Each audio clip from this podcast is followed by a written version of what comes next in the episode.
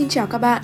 Các bạn đang nghe podcast của Vitamin Hạnh Phúc được phát sóng hàng tuần trên kênh Spotify chính thức của dự án. Để theo dõi chúng tôi, các bạn có thể theo dõi trên kênh Facebook Vitamin Hạnh Phúc và Instagram project.vitamin hạnh phúc.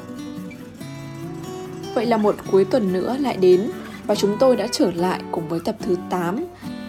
Đây cũng là tập phát sóng cuối cùng của dự án. Và không để bạn đợi lâu hơn nữa, chúng ta sẽ cùng vào với tập 8 để biết thế nào gọi là yêu bản thân bạn nhé. Ý tưởng về việc yêu bản thân là điều gì đó quá xa vời, không chỉ bởi vì không hiểu rõ ý nghĩa của cái gọi là yêu bản thân mà cũng bởi vì chúng ta thậm chí còn không biết bản thân mình thực sự là ai nữa. Mặc dù nghe thì có vẻ như chúng ta là những người vị tha khi luôn tập trung vào người khác, nhưng thực sự thì đó không hẳn là vị tha. Thực tế, một người đánh mất cảm giác về bản thân mình, rốt cuộc rồi sẽ dựa dẫm vào những người khác. Tìm kiếm sự ủng hộ, công nhận và rồi lại cảm thấy ổn. Chúng ta luôn cố gắng xuất hiện thật hấp dẫn, xinh đẹp, tử tế và có giá trị trước mắt người khác, thay vì khám phá những điều mà chúng ta thực sự cảm thấy và mong muốn cho chính mình. Trong sự sắp đặt về mặt vô thức hoặc có ý thức này, những người khác được kỳ vọng sẽ mang đến cho chúng ta những cảm xúc riêng của chúng ta chúng ta hy sinh sự phát triển của chính mình để cảm thấy có giá trị và có sức sống. Tại sao yêu chính mình lại khó khăn đến như vậy? Yêu bản thân quả thực không hề dễ, mà đúng hơn là cực kỳ khó. Đặc biệt, nếu những người bạn thường xuyên hành động vì những mong đợi của người khác, như bố mẹ, bạn bè hay là đồng nghiệp, ít khi nêu ra ý kiến cá nhân và luôn trách móc bản thân dù là những sai lầm rất nhỏ. Trong những trường hợp này để dành một chút tình yêu cho bản thân bạn. Một bước nhảy niềm tin là điều rất cần thiết. Nó có ý nghĩa là bạn sẽ phải tin tưởng vào chính mình nhiều hơn, không chỉ là vẻ bề ngoài, là kiến thức mà cả ở đời sống nội tâm tâm hồn của bạn nữa.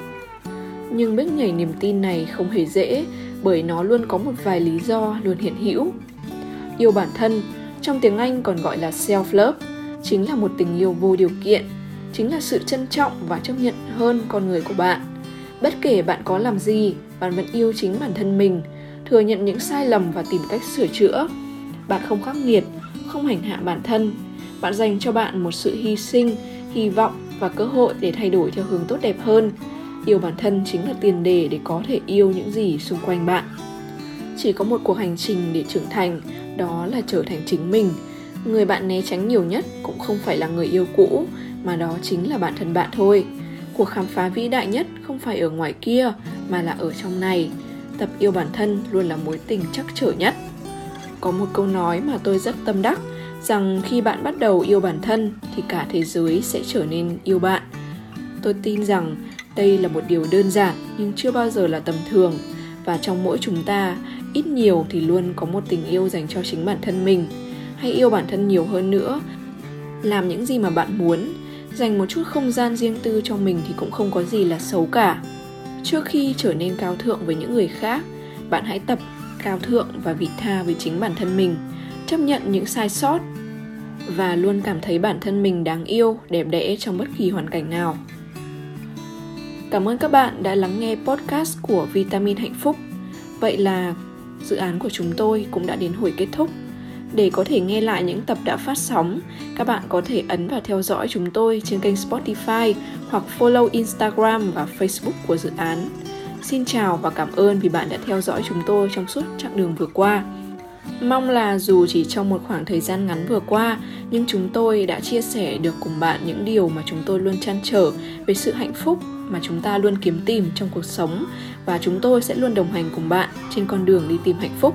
Cảm ơn và hẹn gặp lại vào một ngày không xa nhé.